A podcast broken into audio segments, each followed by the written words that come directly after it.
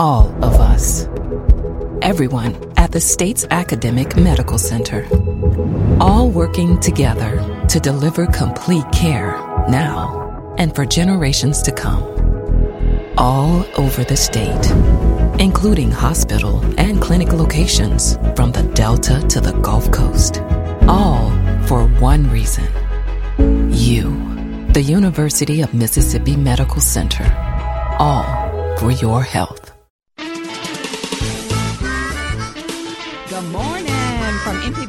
Radio. This is Southern Remedy Healthy and Fit, the show all about finding and maintaining a healthy lifestyle.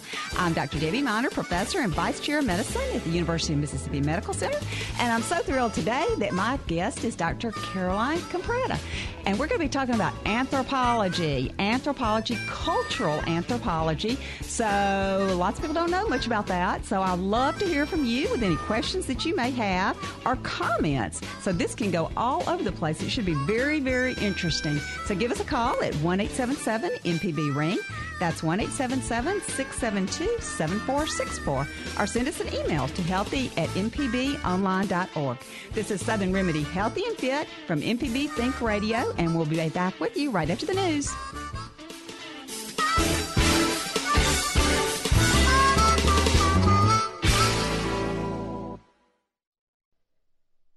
Live from NPR News in Washington, I'm Lakshmi Singh. Hillary Clinton is skipping a campaign swing to the West Coast today to recover from pneumonia. The Democratic nominee appeared to faint yesterday as she was getting into a car during a 9 11 commemoration in New York. NPR's Tamara Keith says Clinton's aides say the candidate is feeling better. According to a statement from her doctor released by the campaign, Clinton was diagnosed with pneumonia on Friday, prescribed antibiotics, and told to rest and modify her schedule. The pneumonia diagnosis was only revealed on Sunday after Clinton left a 9 11 commemoration ceremony early and was seen in video wobbly, weak in the knees, and needing help getting into her van. According to a statement from Dr. Lisa Bardack, who examined Clinton at her home in Chappaqua, New York, Clinton became overheated and dehydrated and was, quote, recovering nicely when the doctor saw her. Tamara Keith, NPR News. Republican Donald Trump says he hopes his his Democratic rival will get well soon. Trump took the occasion to also let voters know that he plans to soon release the results of his recent physical. I think it's an issue. In fact, uh, this week uh, I took this last week I took a physical, and uh, I'll be releasing when the numbers come in. Hopefully, they're going to be good. I think they're going to be good. I feel great, but uh, when the numbers come in, uh, I'll be releasing very, very, very uh, specific numbers. Trump speaking to Fox separately, he says he plans to take aim at Clinton's recent remarks at a fundraiser where she said half of Trump's supporters were deplorables. Trump says Clinton's attack on him is an attack on working Americans. In North Dakota, opponents of a controversial oil pipeline construction project are keeping up their protests. NPR's Jeff Brady reports the federal government has temporarily halted construction on part of that pipeline. The Obama administration, through three federal agencies, stopped construction of the Dakota Access Pipeline on federal property. The government also asked the company Energy Transfer Partners to voluntarily stop construction 20 miles in either direction. The Standing Rock Sioux tribe says the pipeline route crosses sacred sites and burial grounds. Tribal leaders claim the Army Corps of Engineers should have done a better job consulting with them. Now the agency will go back, review its work, and decide whether to cancel its previous construction approvals. Pipeline supporters say this is unprecedented and could have a chilling effect on private companies investing in infrastructure. Jeff Brady, NPR News, Bismarck, North Dakota. Seasonal work's opening up ahead of the holiday in the U.S. Target says it plans to hire more than 70,000 people in the coming months, as it did last year. The retail chain says it will also recruit an additional 7,500 people for those operations that handle online orders and product shipments to stores. The Dow is up 64 points. This is NPR News. Chancellor Angela Merkel's conservatives in Germany got a badly needed psychological boost over the weekend with a win in municipal elections in Western Germany. NPR Soraya Sarhadi Nelson reports from Berlin. The win follows a humiliating defeat in Merkel's political home state. Merkel's Christian Democrats won despite a dip in support. Also heartening for the conservatives was the fact the upstart nationalist party that has whittled away at their political base fared poorly in Lower Saxony's municipal elections, coming in fourth.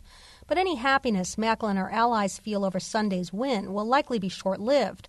Polls show the nationalist Alternative for Germany will likely do well in this weekend's state elections in Berlin. If that comes to pass, the upstart party will hold seats in 10 of Germany's 16 state legislatures and establish itself as a force to be reckoned with in national elections next fall. Soraya Sarhadi Nelson, NPR News, Berlin. The ceasefire in the Syrian civil war has come into effect. That deal was reached last week between the U.S. and Russia. The International Olympic Committee has decided not to impose additional punishment on American Olympian Ryan Lochte for lying about being robbed at gunpoint during the Rio Games. The IOC says the U.S. committee's actions are adequate. Lochte is banned from competing in swimming for 10 months. He will not be at the 2017 World Championships. Lochte also has to forfeit $100,000 in bonuses. U.S. stocks are trading higher, with the Dow up 62 at 18,147. I'm Lakshmi Singh, NPR News. Support for NPR comes from NPR stations. Other contributors include LegalZoom, offering resources to help ensure the last wishes of individuals are upheld through last wills, living trusts, and powers of attorney. Legal help is at LegalZoom.com and the Corporation for Public Broadcasting. Catch up on past episodes and hear any of the MPB programs you've missed on the MPB Public Radio app, available on iTunes and Google Play. Listen live to MPB Think Radio and MPB Music Radio. Search MPB Public Radio. This is Mississippi Public Broadcasting. I'm Terry Gross. Listen to Fresh Air weekdays at 3 on MPB Think Radio. You're listening to Southern Remedy Healthy and Fit on MPB Think Radio. We're glad to take your calls at 1 877 MPB Ring. That's 1 877 672 7464. You can always email your comments and questions to healthy at mpbonline.org. This is MPB Think Radio, Mississippi Public Broadcasting.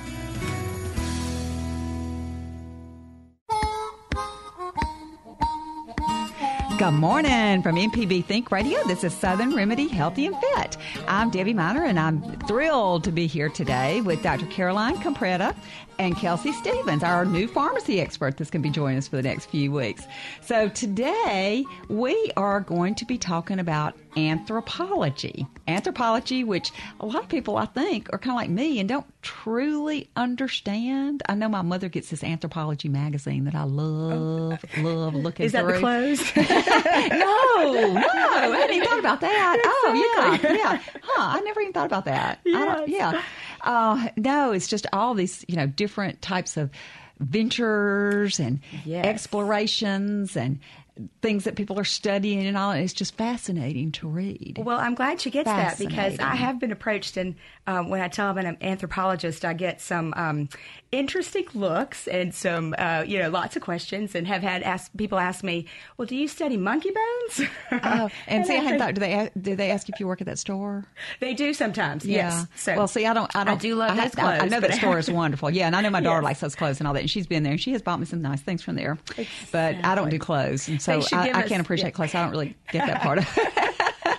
but no, anthropology. You're right. It is. Um, it is actually uh, in Greek. It means the study of the human. So it's a great thing about anthropology is that it um, really is looking at human behavior and actions and beliefs in the past and the present, and how people have organized society and organized the way they think and do things. Um, so it is very broad. Um, so understand why pe- people are sometimes confused. But the great thing about it being so broad is that it also allows you to explore all kinds of issues um, and lots of different layers, which is the reason I went into it. I was um, fascinated with it. I went to Millsaps, and then after I graduated from Millsaps, I uh, went to work at Stewpot Community Services in downtown Jackson and ran their um, kids program there for about four years Loved it, loved it, but realized that I needed um, something else that was really great for my heart and wanted to pursue some other things that helped my head kind of understand what was going on.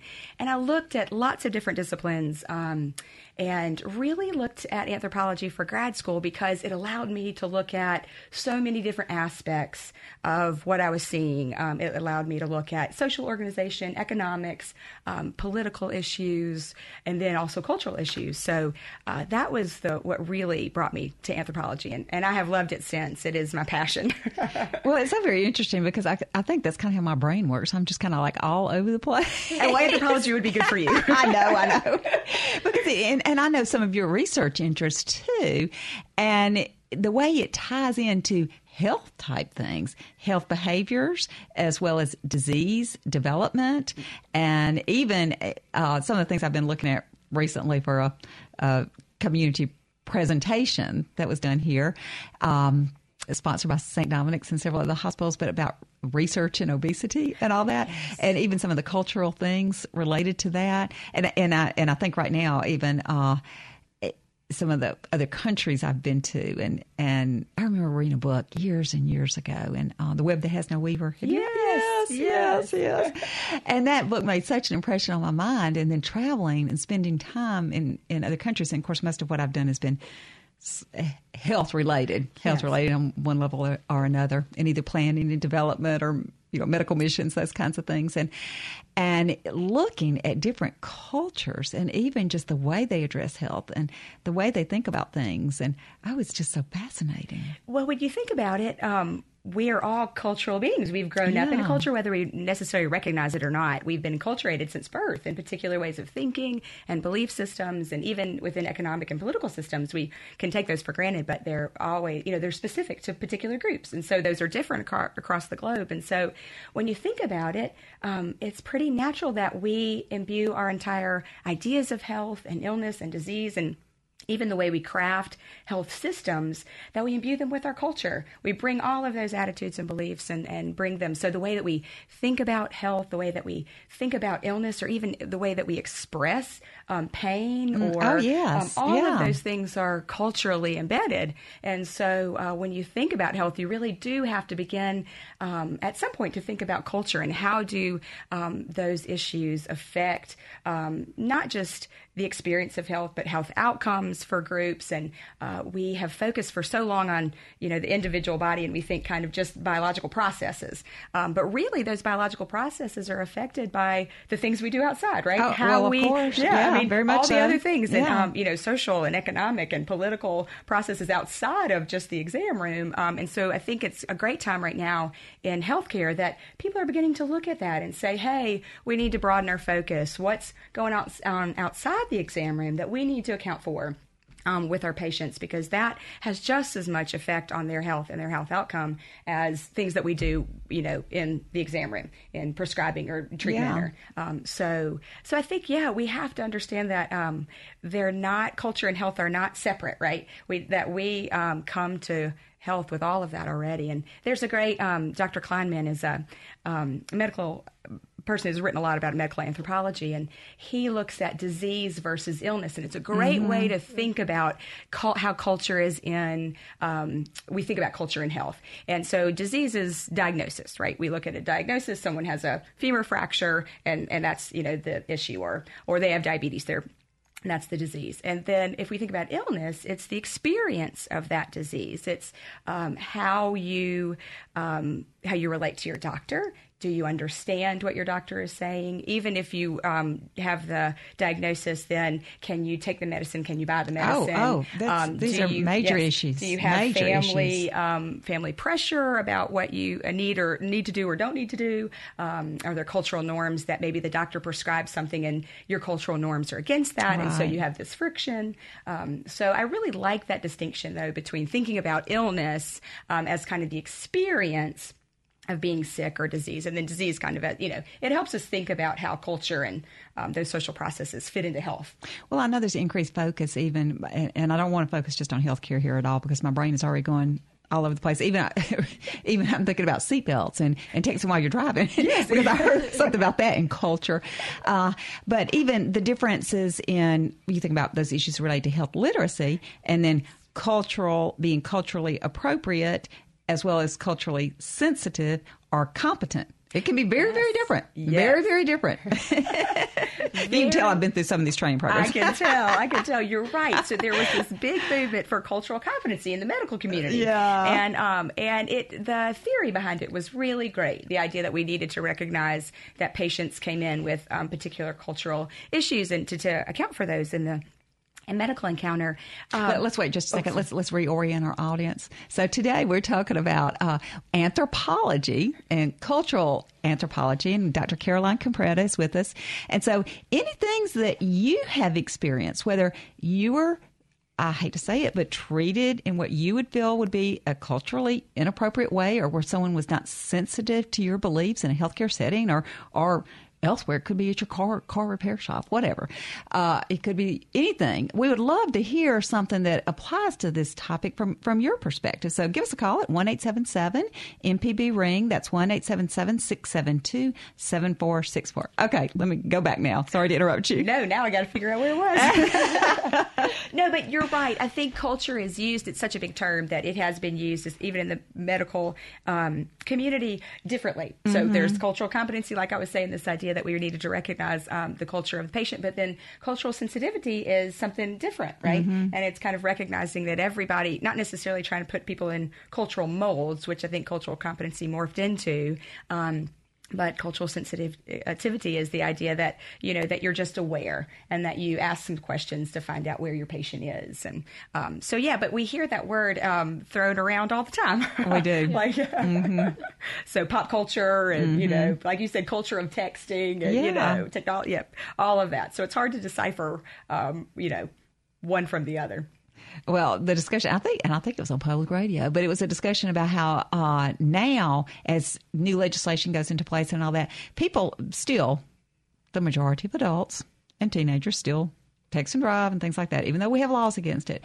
But it's it will move as time goes by, even like the seatbelt laws, because at first we had laws, but did people abide? No, no, no. But it became the culture that everybody's sensitive to that. You buckle that seatbelt when you get in the car. So it will become a cultural transition, even with texting and driving and those kinds of things. So, you're, yeah, you're exactly right. With advocacy and people mm-hmm. kind of mm-hmm. putting it out there about the dangers, you're right. It, it will be a cultural shift. It, because when you think about culture being the attitudes and beliefs and practices, the behaviors mm-hmm. that people do, then it really is just getting the behavior in you know rep, um, in repetition people do it over and over and they hear the message over and over again so it becomes kind of embedded mm-hmm. in that where you guys okay.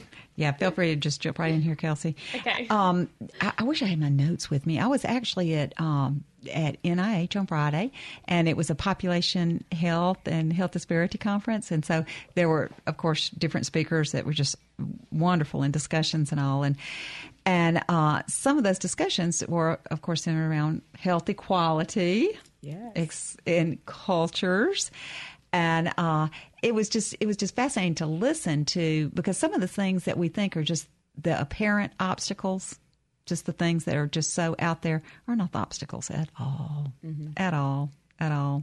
Yeah. You're right. It, it is um, it's amazing that the um, when we are looking at health disparities particularly um, when you're talking about that there are lots of layers. And we just did uh, um, session for our medical students last week oh. talking oh. about the um, the MPB, the um, or the in. Um, NPR, yes, the, um, the, the, the, series. Yes. I, I, was supposed to be part of that panel, yes. and I, I, you know, I, I totally, I kind of messed up my scheduling, and and then I got invited to that NIH meeting, and I forgot, and I'd accepted that, and I thought, oh my gosh, that's the medical student thing. Well, I think so I felt the bad NIH that wasn't there. yeah, I, well, that. I was being very selfish. no, that's good. Well, we had a really great oh, discussion, oh, and they oh. uh, we asked the medical students to watch a DVD series called On, Unnatural, Natural Causes, Causes. Mm-hmm. and it's a fantastic, it's wonderful, fantastic series, mm-hmm. and it really looks at how health inequalities have been structured across mm-hmm. the U.S. and so um, in lots of different ways. And um, so we asked them to watch that, and that's a lot to ask our M1s to do because it's a four-hour series, and we asked mm-hmm. them to do it on their own mm-hmm. time, and um, and they had a great response to it. I think it was very eye-opening for them. Oh, It's well, really we, neat. well, we did that last year. We did that last year, but uh, of course, Dr. Penman that coordinates that. So, but last year it was a little bit different because we'd already done these other things with them, and so he invite. It was like dinner and a movie, and so they watched just the first session. But it was an invitation. I mean, it was you didn't. It wasn't required. Yeah, this year it was mandatory. And I, but I was, I was re, well, and so I was shocked how many came though. Honestly, Mm-hmm. honestly, because that takes time out of their very, very busy schedule. How many came, and then what was surprising? Just oh, it just made my heart melt almost. We had an hour discussion, the panel discussion afterwards. We couldn't get rid of those kids, Mm-hmm. and based on that. I had I had several of them that came and helped me with my Jackson Heart study. You probably heard me talk about my Jackson Heart study kids in the summer, the SLAM program out there. They came out and helped me this summer through that. That's great. And and so when Dr. Pittman started talking about, it, we said, okay, it's going to be a requirement this year. Well, I'm glad, and, yes. it, and simply because it went over so well. Oh, it just it really gives me chill bumps because the the it was like these were things they'd never heard before and never thought of. And these are people who are going to medical school because they care about people and want to help. And the things that had never been brought to their attention at that depth. Exactly, and I think they are um, really hungry for that information because they Uh-huh. do come. I mean, they're coming to medical Mm, school to, mm. to help, and and I think it's like I said, eye opening because they realize the depth of some of the issues that they It's- will deal with when they you know when they um, are visiting their patients and um, and with them and treating them. But we had a great panel in terms of um, lots of different people. Dr. I'm so Corey glad you were there. yeah, Oh, it I was, know. It was great, uh, but it but it looked at um, trying to think about kind of um, Dr. Mario Sims. Dr. Mario Sims um, talks had a great way. He said we're talking about multifactorial and multi-layered issues, Mhm. right? Um, and so, but but the great thing is, I think the research and scholarship and and education is moving to like not shying away. I think for a while we said it's too complicated. Yes. We need to. We can't Yes. um, tackle that juggernaut. Um, let's just focus on something else. But I think we are uh, beginning to look at that and We recognize are. that it is complex. Which Well, is it's so complex, and and even because I don't want to. Every week we talk about obesity in some shape, form, fashion, but even the obesity type stuff, it is so much more complicated. Because I even, when I was doing this presentation, I said, you know, how many people in this audience have ever been guilty of saying to a patient, "You just need to eat less, exercise more," and of course, every arm in the audience went up, mm-hmm. and these are all physicians, nurse practitioners, et cetera. I'm like, you know, that is not the, that is so superficial. that is just not it. And so everything that we're realizing is just so much more complex, and it's so exciting now that we are delving into these things. Well, let's go. Let's go to some of our callers on the line. Good morning, Norma in Booneville. How are you? Well, I'm fine, thank you. I wanted to talk a little bit about what I think is a cultural tendency, and does that work into? Of course. understanding's correct. Yes, Okay. yes. I think that in our culture, we have a tendency when we come upon any kind of adversarial situation, we want to fight. Our our instinct is to fight. I hear people talk about fighting diseases, fighting to give their children the advantages that they want them to have, uh, fighting to win an election, fighting, fighting, fighting. And last year, about this time, I was diagnosed with breast cancer, stage one, and I'm Hmm. fine.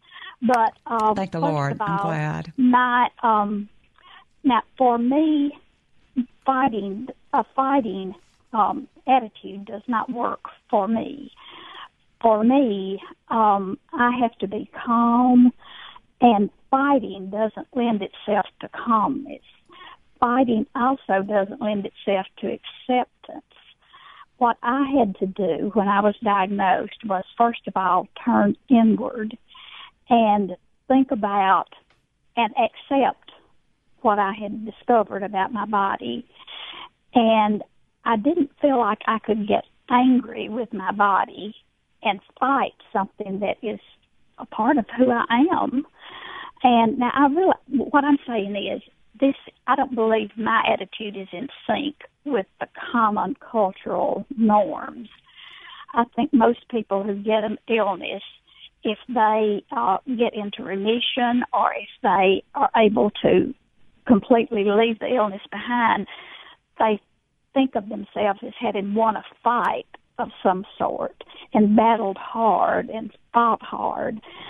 So I'm just introducing the possibility that perhaps our attitude toward illness and disease um, that am I correct that the commonly Oh, accepted attitude uh. is this fighting tendency, or uh, do I just know a lot of people? No, I think you're right on Well, target. In fact, I think you um, are an anthropologist. well, I do remember in 1968 when I had a class in anthropology at uh, Mississippi State University.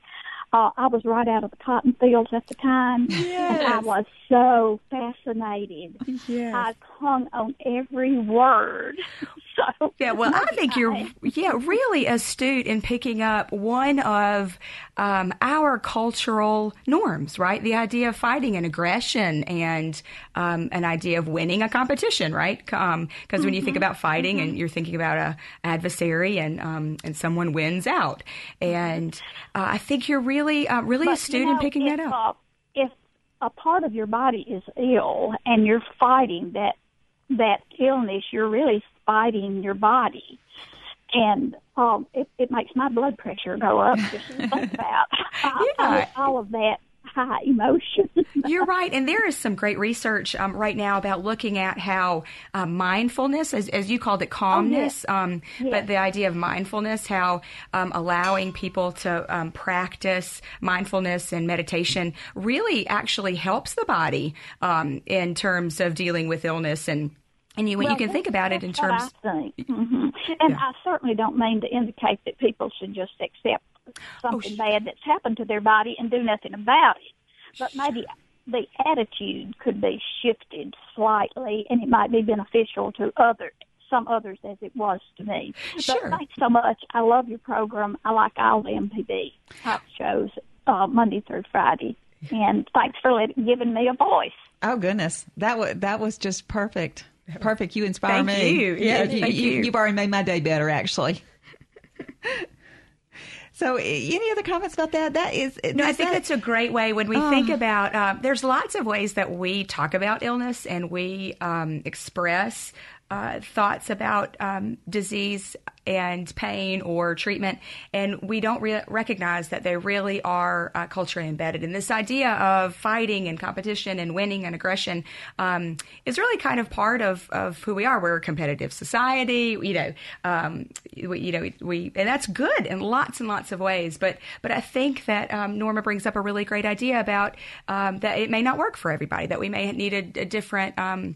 Language surrounding um, illness in some ways, and that's okay. The great part about culture is it is fluid, and while there are dominant message that we're all privy to, um, there are also um, subcultural messages that we can get. And it sounds like she found her um, place in this mindfulness and calmness uh, practices, which I think is really great. And, and luckily, those are out, those are out there, and there is a, a culture of that as well, um, and which is is great that um, there are options for people to find. But um, but we do, and you think about um, medicine. We've talked about the body as a machine for very long. And we have to recognize that that's a particular way of thinking about the body. In lots of different societies, they don't think of the body as a machine.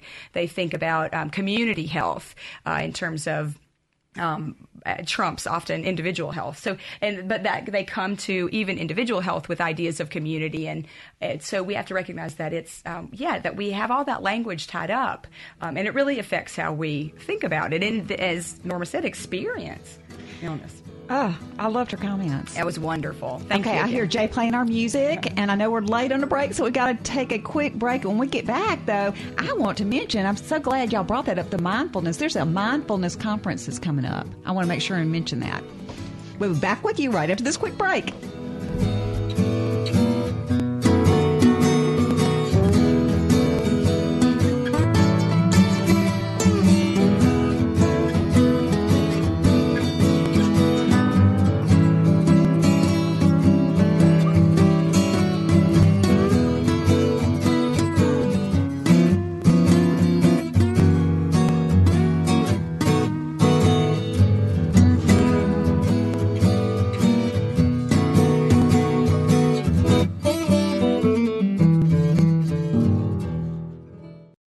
MPB seeks an experienced multimedia journalist to produce NPR style news stories and features on issues of local and regional interest, and be comfortable and competent with social media and reporting on multiple platforms. More information at mpbonline.org slash more slash careers. Hi, I'm Dr. Susan Buttross. Join me each Tuesday for Relatively Speaking on MPB Think Radio. Each week we explore issues that relate to you and your family, from mental obstacles to family interaction, from depression to handling life's disruptions, discovering things that make you happy, or how to get around things keeping you from your happiness. I want to hear what's going on in your life. Relatively Speaking, part of the Daily Southern Remedy series, tomorrow morning at 11 on MPB Think Radio. This is MPB Think Radio, Mississippi Public Broadcasting. You're listening to Southern Remedy Healthy and Fit on MPB Think Radio. We're glad to take your calls at 1 877 MPB Ring. That's 1 877 672 7464. You can always email your comments and questions to healthy at mpbonline.org. This is MPB Think Radio, Mississippi Public Broadcasting.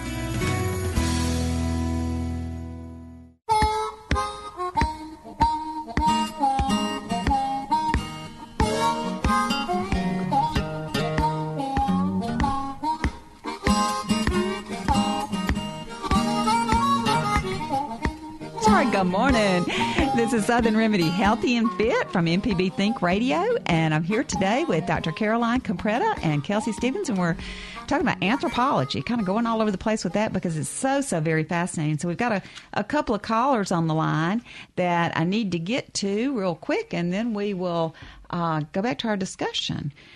Good morning. Good morning, Frank. Good, good morning. How are we doing today? Fine. How are you?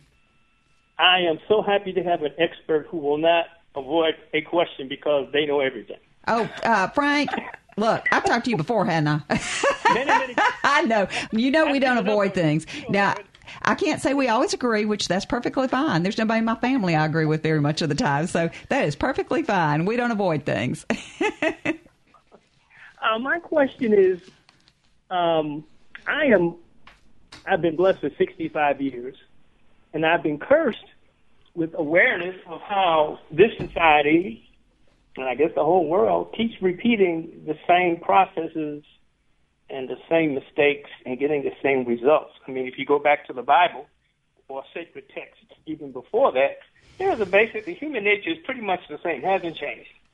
Um, what amazes me in Mississippi and in the country is how people from seemingly opposite ends of the spectrum, be it racial, sexual, uh, religious, have a real problem coming together on issues that will positively impact both of them. And I have found in my unprofessional uh, analysis that the pain has to be so great on an individual basis for change to occur. And uh, I guess it goes back to Maslow and his hierarchy of needs, et cetera, et cetera. And you mentioned, and our host mentions it all the time, the key is to find a way to say the same thing in a different way that doesn't immediately uh, raise people's, I'm not going to do that, uh, hackle, so to speak. Or alienate them totally. And there yeah. you go. Use the wrong word. Yeah. It's all that they don't hear anything else as an anthropologist who has had the opportunity to, I guess, get to the ruins of society's inability to make that transition, um, do you see any hope besides having the pain be so great that it just becomes a point where we all get together? Be it a war, we all come together in war. 9/11, we all came together uh, for about a week, um, et cetera, et cetera. Is there any other basis in human nature that we can draw upon uh, to make people work together? Empathy has not worked. Empathy just goes out of the table. Um, well, so, as, a, as a researcher, yeah. have you seen any hope? I mean, Ralph Nader has written a book on how it's inevitable for uh, the left and the right to work together, and he gives some examples but it seems such a waste of time and energy. Well, I think you um, mentioned it actually. You talked about communication, and I think that is um, real. Uh, a real issue that we. Um, learning how to communicate, right? It, it, talking to one another and, and asking questions, not necessarily always knowing their answer, even when, you know, when you're listening to someone, um, not just thinking of your own answer, but actually listening to those folks and recognizing um, that even though you may disagree, you're not trying to prove your point. Um, unfortunately, throughout history, as you've noted, um, you know, we have fought. we have fought a lot. Um, uh, but there are great moments that of people coming together. And I think oftentimes in history books, we pay so much attention um, to the fighting and to the dissension um, that we don't often pay attention to those moments of unity. And they are there. Uh, and so maybe um, I challenge you, maybe we can write that book and start looking at that, um, at that history of, of unification because the other issue is that we have to get the story out, right? That it is possible and that talking across differences is possible. And I think right now, and we're, we're in a very interesting um, time where co- communication is adversarial. It is my point versus, versus your point, and both folks are trying to convince each other. And, and obviously, no unification is going to happen across that because uh, no bridges are being built. And so I think uh, some ways to begin to do that are um, to teach communications. It's not easy. Um, we all learn uh, how to communicate with others from our family. We don't necessarily learn it from school unless you go into broadcasting or uh, you know um, but the the ability to talk to somebody and to actually listening to build bridges instead of blow those bridges up is a skill and I don't think we teach it enough. And so uh, the other issue is that focusing on moments of unity, that it is possible. Uh, we don't hear that message enough. So if we could do those two things, um, and I do, I, I'm not quite as pessimistic as you. I, maybe you're not, but I do think that's happening. I just think we need to get the story out, and we need um, to have that vision um, so that it beca- can become a vision for everybody. Because I think we see on the news and in popular culture and popular media, we see a lot of dissension, um, and so. Uh, like I said, those moments of unity are out there. We just need to get them um, to have equal airtime. I do want to mention too. I was so glad when Norm brought this up about this mindfulness and all, and that you elaborated on that. There is actually a conference coming up. It looks wonderful. It's Saturday, September the twenty fourth, at the Municipal Art Gallery, and I'm going to butcher this name. And you know what the best thing is? He's going to be my guest next week, so he can correct me on the air. Igor Owanik. He has put this mindfulness Mississippi conference together. So it's celebrating wholesome living, meditation, breathing, music. He is a musician and educator, listening, listening, the influence of food, yoga, all these kinds of things, and a wonderful, wonderful panel of speakers. It just sounds great. So we're going to talk about that more next week with him. So that just fits in perfectly. It's perfect timing. so we've got a couple of callers on the line. Frank, hang in there. We're going to get there. Good morning, Linda. Thank you so much for your patience and holding. Yes, um, yes, I'm Linda from Port Gibson, and uh, I was calling because uh, uh, I took um, anthropology in college back in 80, 1979 and 80, back, and uh, uh, I would like to related to. I, I have a question. I'm kind of nervous, really. I'm trying to ask a question about the medical aspect of uh, of uh, culture. yeah, like the, yeah. Yeah, and, and, and, Linda, don't be ner- look. Listen, listen. You hear us all the time. Please don't be nervous. We're ju- we're just like you, just sitting here. So please yeah. don't be nervous. And you know, no telling what'll pop out of my mouth. So yeah. something I probably shouldn't say sometimes, but but yeah, please don't be nervous. And yeah, thank you so much for calling. So just yeah, whatever's on your I mind. Didn't you to, I didn't want nobody to uh, to hang up on me. Oh, we are not going to hang up on you. We are right here. Yeah, yeah. like um, in different cultures, like when dealing with with pain. Yeah. Um, like I got sick once uh, over at a parade, and uh, you know, uh, some people uh, believe in just drinking water and water, and uh, yet some other people just believe in just taking you straight on to the hospital or giving you a pain pill or whatever, you know. But uh, can can you sure. explain how uh, anthropology today relates to the medical aspect of what's what's in the future of what's going on. Definitely. Linda, you bring up a, a really uh, good point in that there is a subdiscipline of anthropology called medical anthropology, and it is a really large growing field. And its whole purpose right now is to look at exactly what you're talking about. It's looking at how people respond um, when they get sick, uh, and then also it's looking at the medical systems that we've developed, how those respond to people when they come to them. So the idea that people respond, they have different cultural ideas about um, doctors, right? Some folks are um, in cultural groups are, are distrustful of, of, doctors and physicians, and so um, so they may not access healthcare as soon as others. They may look at herbalists or um, traditional healers.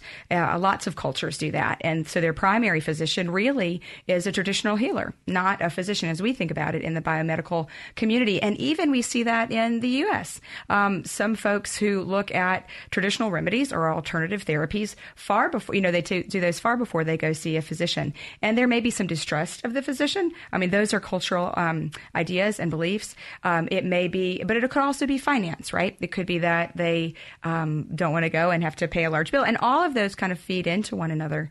Um, but the other response to, I know I've heard uh, when folks get sick or they start to get a cold, they have the hot toddy, right? Um, and mm-hmm. they put up, uh, you know, lemon and honey and, and a little bit of um, whatever, bourbon, whatever. Exactly. My great grandmother was vinegar and honey and yes. I don't know bourbon or so, something. Yeah, bourbon. Throw, throw something in there. So, um, so even when we, even those people that go to the, um, med- you know, go to a physician uh, may even practice those things and not realize that those are um, throwbacks to a time when most folks visited traditional healers or herbalists because one, they were closer. When you're th- thinking about rural areas, especially in Mississippi and the Delta, you couldn't get to a doctor. You still can't in oh, many yes, places. Very much so. And so, uh, so those folks uh, had those remedies and um, and used them, and so um, that was you know part of their cultural landscape. So uh, you know, it's really not until um, modern time that we have really used physicians in the way that we do now and see them as primary care. Mm-hmm. Um, but but that is really how anthropology fits into the medical community is looking at um, how healthcare systems are set up, how do they respond to particular people, um, how do they respond to particular diseases, but also how people access them, right, and think about them. Um, so there's lots of great research, but but medical anthropology is really the the place, and it is growing. It's a great field, and I do a lot of work. Uh, I'm a cultural anthropologist by training, um, but I am a medical anthropologist now. and, and hopefully we're going to get to some more of our callers. And Linda, make sure and listen next week too, because we're going to be delving into this a little bit more with that mindfulness. So I think that totally relates to what you brought up, which are wonderful points. Thank you so much for calling. I hope you have a good day. Um, but yeah, hopefully we can get have time to get to some of your research in just a bit. Let's go to Gabe in Richland. Good morning. Hey, good morning. Good morning. It's always great to talk with you, lady. Well, thank you. um, you know, I just I, I really am impressed with with the wealth of, of knowledge that you have about medical anthropology, and I would I would almost argue that you may have missed your primary calling there. You seem so excited and animated when you talk about medical anthropology in particular. Um, I'm actually not calling about medical anthropology. I'm calling about an observation that I made the other day when I was watching a wonderful, wonderful old Sidney Poitier movie, All the Young Men. It's um, set in the Korean War, and I won't get deeply into the movie, but um, when I was watching it, there's a scene where uh, their commander of their little unit um, is shot, and so Sidney Poitier, being second in command, has he has to take over as commander, and um, one of the one of his men is this very very southern you know, guy from Alabama who is completely you know, incensed at the idea of taking orders from, from a black officer. And there's this one scene where he tells Sidney Poitier that he's not going to dig a ditch because he says, where I come from, the black man does the digging. And there's this wonderful moment where Sidney Poitier who looks him dead in the eye and says, we are not where you come from. And um, it struck me in this era that we live where we're so segregated, not just by color, but by, you know, by culture, by, religion, by politics, that, that World War II and Korean War provided, even against the will of some of these soldiers, obviously, um, a, a forum, a format where they could where they were forced to you know, get to know people who weren't like them, and you sleep with them, work with them, fight with them, die with them, even. And we don't have anything like that now. And in a lot of ways, the civil rights movement came out of that that you know exposure to people who weren't like each other.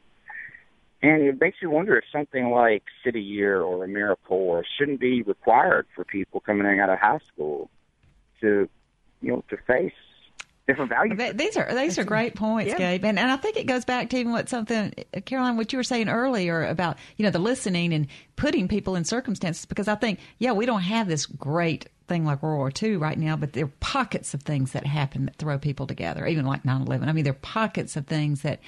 In the in the good and the bad that throw people together. So what? Yeah, I think you're that's a he's- good. He's got a that's a good analogy of things he's brought up. Yeah, really that's a, a great point. You're right. Um, war and trauma, right, or um, devastation often bring people together because they have a common cause, and so they can rally behind it, and they they can look to that beyond the division that they've looked at previously, right? They can um, say, well, we're going to come together for this, but um, but I think it's a good point that you bring up that without that larger focal point, um, it's hard for people to come together. And and this idea of a mandatory city or, or AmeriCorps member, I, I love that. I was an AmeriCorps member back in the day, and it was a beautiful. I mean, it was a great moment to um, get out of your comfort zone, right? And one of the problems um, without without this large thing that brings us together is that we don't have moments to come together. Um, we don't have moments to say, um, let's just talk and, and hang out and talk about some hard issues that might be uncomfortable. Um, we don't we don't create those moments very often. So I think it's a really great point that you bring up is how do we structure those moments to have dialogue. Um, about the issues that we're dealing with, these kind of heavy issues that we often shy away from, or we get angry about, and we just turn, you know, tune off, you know, turn off and not listen. Um, but how do we structure those moments where we actually um, have dialogue um, with folks that are different from us, that we can learn from them, that we can have experiences with them, recognize um, our commonalities instead of just always harping on our differences? Uh, and that's a good question. I don't have an answer to how we structure that, but I think it's a really, um, I think we're we need to, we need to think um, as a society about ways to begin that dialogue. I know in the classes that I've taught, uh, I don't shy away from hard issues. I mean, we are tackling racism, we are talking, you know, tackling gender issues, we're tackling um, class issues and ge- you know, geographic seg- segregation. We're talking about cultural differences across societies, um, and those are hard for students often uh, to talk about. But we are very intentional about creating a space where everybody can talk about it. Um, it doesn't matter who it is, and, and, and I have found that after those classes, the students now they don't all agree, but the students really um, are thankful just the moment to talk, just the moment to hear other people's stories and to share their own. It's like And- it's a safe environment. Exactly, exactly. And um, and there's lots of things that you know students say that I don't agree with, but but they understand that we don't have to do that. Mm-hmm. Um, so I think you you bring up an interesting point that we need to figure out how to do those. And, and I challenge the folks that are listening to find those ways to do that in your own life, um, not to try to convince someone else about your Of point, course. but to Mhm. learn from them. Find somebody that's different from you, and um, and to learn from them. You know, go have coffee and find out what what they do and, and what you know sparks their interest and they can find out about yours too. Uh, building those bridges in your individual life i think goes a long way. Uh, it's going to be really hard to get society and government to go through a mandatory program that makes everybody do something like that um, but i think everybody can do it in their own life and that will make a big difference. Well, we're making these, uh, I would say, small steps, but even it, because uh, training, just like you mentioned, our medical students, at first we gave them this voluntary thing, and then now it's a required part of their course. And so I think, just like your, your students you talked about, it, sometimes it's uncomfortable, mm-hmm. but if you're in that safe environment, and some things stick and some things don't. You know, it's like I have this group of kids I work with every summer, and I start out with saying, Look, I know you're here. You're here for one or two reasons. You're here because you just want to be here and you're a high achiever and you're going to do well. Or you're here because somebody really, really cares about you. It's your teacher, your counselor, your mama. Somebody really cares about you and they forced you to come. So either way, we're going to do well together. exactly either way you're going to get something out of it well, let's go to our next caller, Timothy in Bonite, Louisiana. Bonadi. Bonite. Oh my. Okay. Good morning. How are you today? Okay. Now I see what they put on my message board, and I'm just kind of waiting to see where this is going to go. Yeah, I, had the misfortune of eating undercooked deer meat and got gut worms, and I went down to the hospital to see what could be done about it. Mhm. You know, hmm That was probably a cultural thing. Pardon me. I said, I, I, I, "That's yeah." the cultural, they were probably shocked. okay. Yes, and they they weighed me and said, "Okay, you have to take ten of these pills a day for two weeks, and they're seven dollars a piece." Mm-hmm. Okay, uh, seventy dollars a day for two weeks. So I went online and I looked uh, on the People's Pharmacy, which I saw here on another uh, um, public radio station. Right. Um, and I went on their website and it said, eat only vegetables with lots of hot sauce. And in three days, with just a diet change, I cleared myself out of them. So, you know, the sometimes the old ways are a heck of a lot cheaper and you know have better benefit. Well you know what? Timothy i'm just going to say this. When i saw that deer worms up there i was thinking how'd that fit into cultural anthropology to be honest? But you know what? And you know if you listen to the show very often i'm a pharmacist by training and uh-huh. I say we do everything we can to avoid medicines. They're there when God made it, and we need them. But uh-huh. we do everything for prevention that we can and to avoid medicines that are unnecessary. So you brought up a great point because there are, even like Caroline mentioned earlier, I mean, there are a lot of remedies and all. It may not be the best thing for an individual person. So of course you need some guidance. But there, there are a lot of these what we call old fashioned remedies are things that, yeah, they work. Now I'm not going to comment yeah. about your deer worms in particular. yeah, or, or but, like cranberry juice for for a uh, you know for a bladder infection, or yeah, uh, pomegranate for um, uh, the gout. You know? Right, right. I so there there are there are these different things. Cheaper and readily available. You don't have to get a prescription. You just go pick it up off the grocery shelf yeah. and consume. Well, I'll, I'll let Caroline comment about that because I'm sure she's got a an opinion. Well, yeah. Well, I think that. Thank um, you for calling, though. yeah. I think you bring up an interesting point in terms of the um, kind of conflicting issues with the biomedical community, what we think of, you know, traditional um, medicine, and then these, uh, you know, folk remedies as well. And um, and so I know in the U.S. they, I mean, those are alternative therapies and people can use them, but um, but they, you know, you, like you did, they worked for you, but they may not work for somebody else. Um, and the great thing is that people can access the medical community when they need to and um, have both of those options. And in some cultures, uh, they don't, right? I mean, right. they can't access mm-hmm. physicians the way that mm-hmm. we can. And so, really, when I was talking about that, I was talking about kind of different cultural systems that may rely totally on an herbalist. Um, but we still see that here, uh, just like you said. I'm, I'm glad that worked for you. yeah, yeah. Thank you for calling. That was a great point. Yeah, and always, of course, we we we say need to refer to your healthcare provider, et cetera, et cetera. Uh, but that was a that was a really interesting point. I was trying to figure out where we're going to go with that. So this is Southern Remedy Healthy and Fit. We're a production of Mississippi Public Broadcasting, and we'll be back with you right after this break.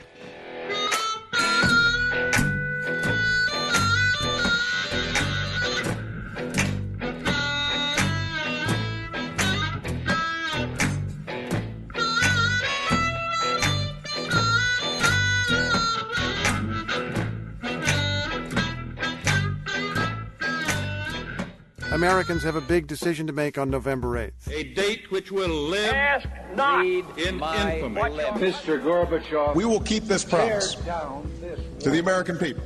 Be informed. Listen to this station every day. Catch up on past episodes and hear any of the MPB programs you've missed on the MPB Public Radio app.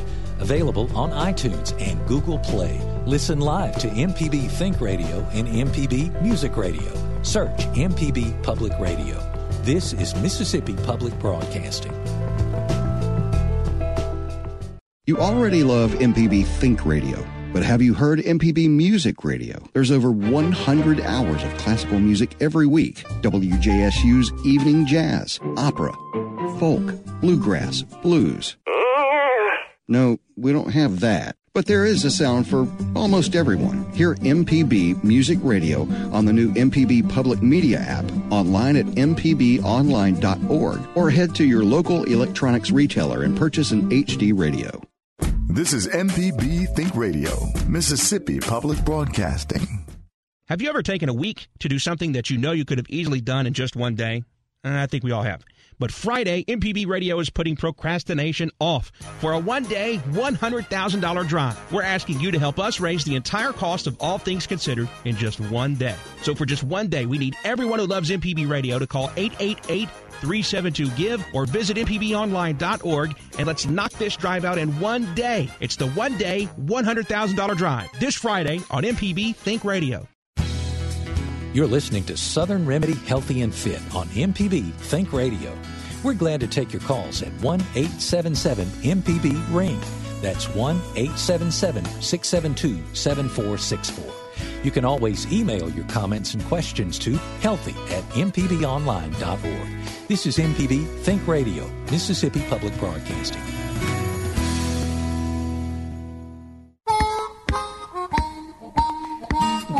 Morning from MPB Think Radio. This is Southern Remedy, Healthy and Fit. I'm Debbie Minor, and I'm here today with Dr. Caroline Compretta and Kelsey Stevens. And we are talking about the world of cultural anthropology. So we've had some very interesting calls. And one thing I want to get to before the end of the show, because this is your area of expertise. So how do you how do you do research to explore these issues? How how do you what is, what is the way you approach it from the scientific perspective? Well, anthropological research is um, a lot longer than some some studies, especially in the medical community. So I know when I was my doing my doctoral work, I was with the community that I studied for a year.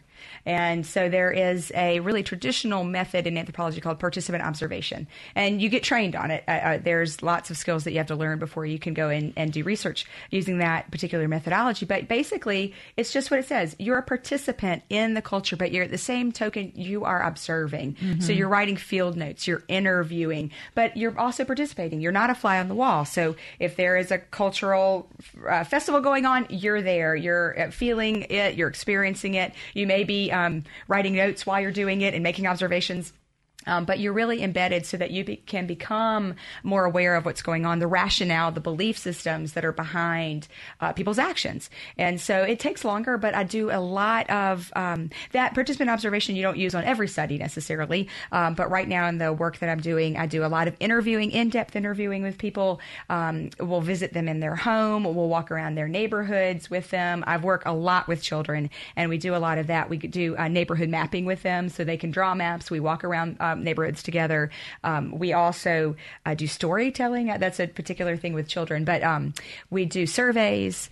Um, focus groups, lots of qualitative methodologies. That is where uh, anthropology really uh, does a lot of research. There are um, anthropologists that bridge quantitative and qualitative methods, uh, but I'm particularly a qualitative methodology. So talk with people a lot, and and you know you learn. I mean, you learn those skills to interview and to ask questions and and maybe that's why I'm talking about listening today is because anthropologists do a listen. lot of listening yeah uh, and figure out where what's uh, folks are thinking or, and how they believe particular things a lot of questions uh, the great thing about being an anthropologist in the U.S. lots of anthropologists go abroad and do their research in another community where um, so many things are different. And so they learn you know things that kind of um, are hard for them to get used to they begin to write about. And, and those become normal. And then they are able to look at their own some of the cultural things that they thought were just habit, just normal, they realize that those aren't. Uh-huh. Um, so those are really great moments. And, and being in the U.S., you still are, you get Ooh, to observe, and it's yeah. a little harder because you have to see,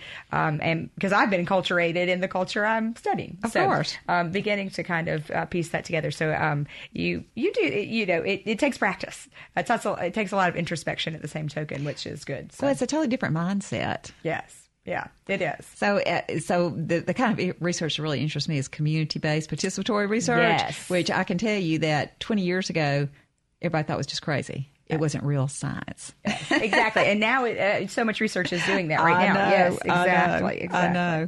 And that's um and that I think is a real shift in who is allowed to talk about research. Mm-hmm. And now it is not just the researcher or the medical um, professional. It is the community. I mean, they have they are a voice for what they're experiencing and need to be able to um, direct some of that the questions that they're interested in. Jay's turned our music on. It means it's time to go. This was quick. So thank you so much and I don't even think we said it from the beginning, but you are affiliated with University of Mississippi Medical Center too, and so we appreciate you coming so much today. Both y'all joining us, and we'll have to have you back. Oh, I would and love to. Thank uh, you look forward to next week's program talking about mindfulness. I think that's going to be fascinating. So, Southern Remedy Healthy and Fit is a production of Mississippi Public Broadcasting Think Radio.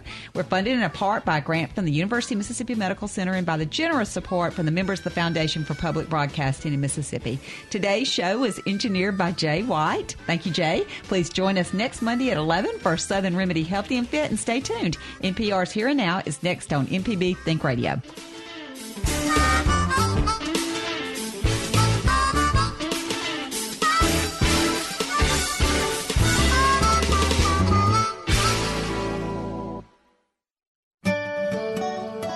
This forecast is underwritten by Blue Cross and Blue Shield of Mississippi. Information on how to make good health a family affair is available at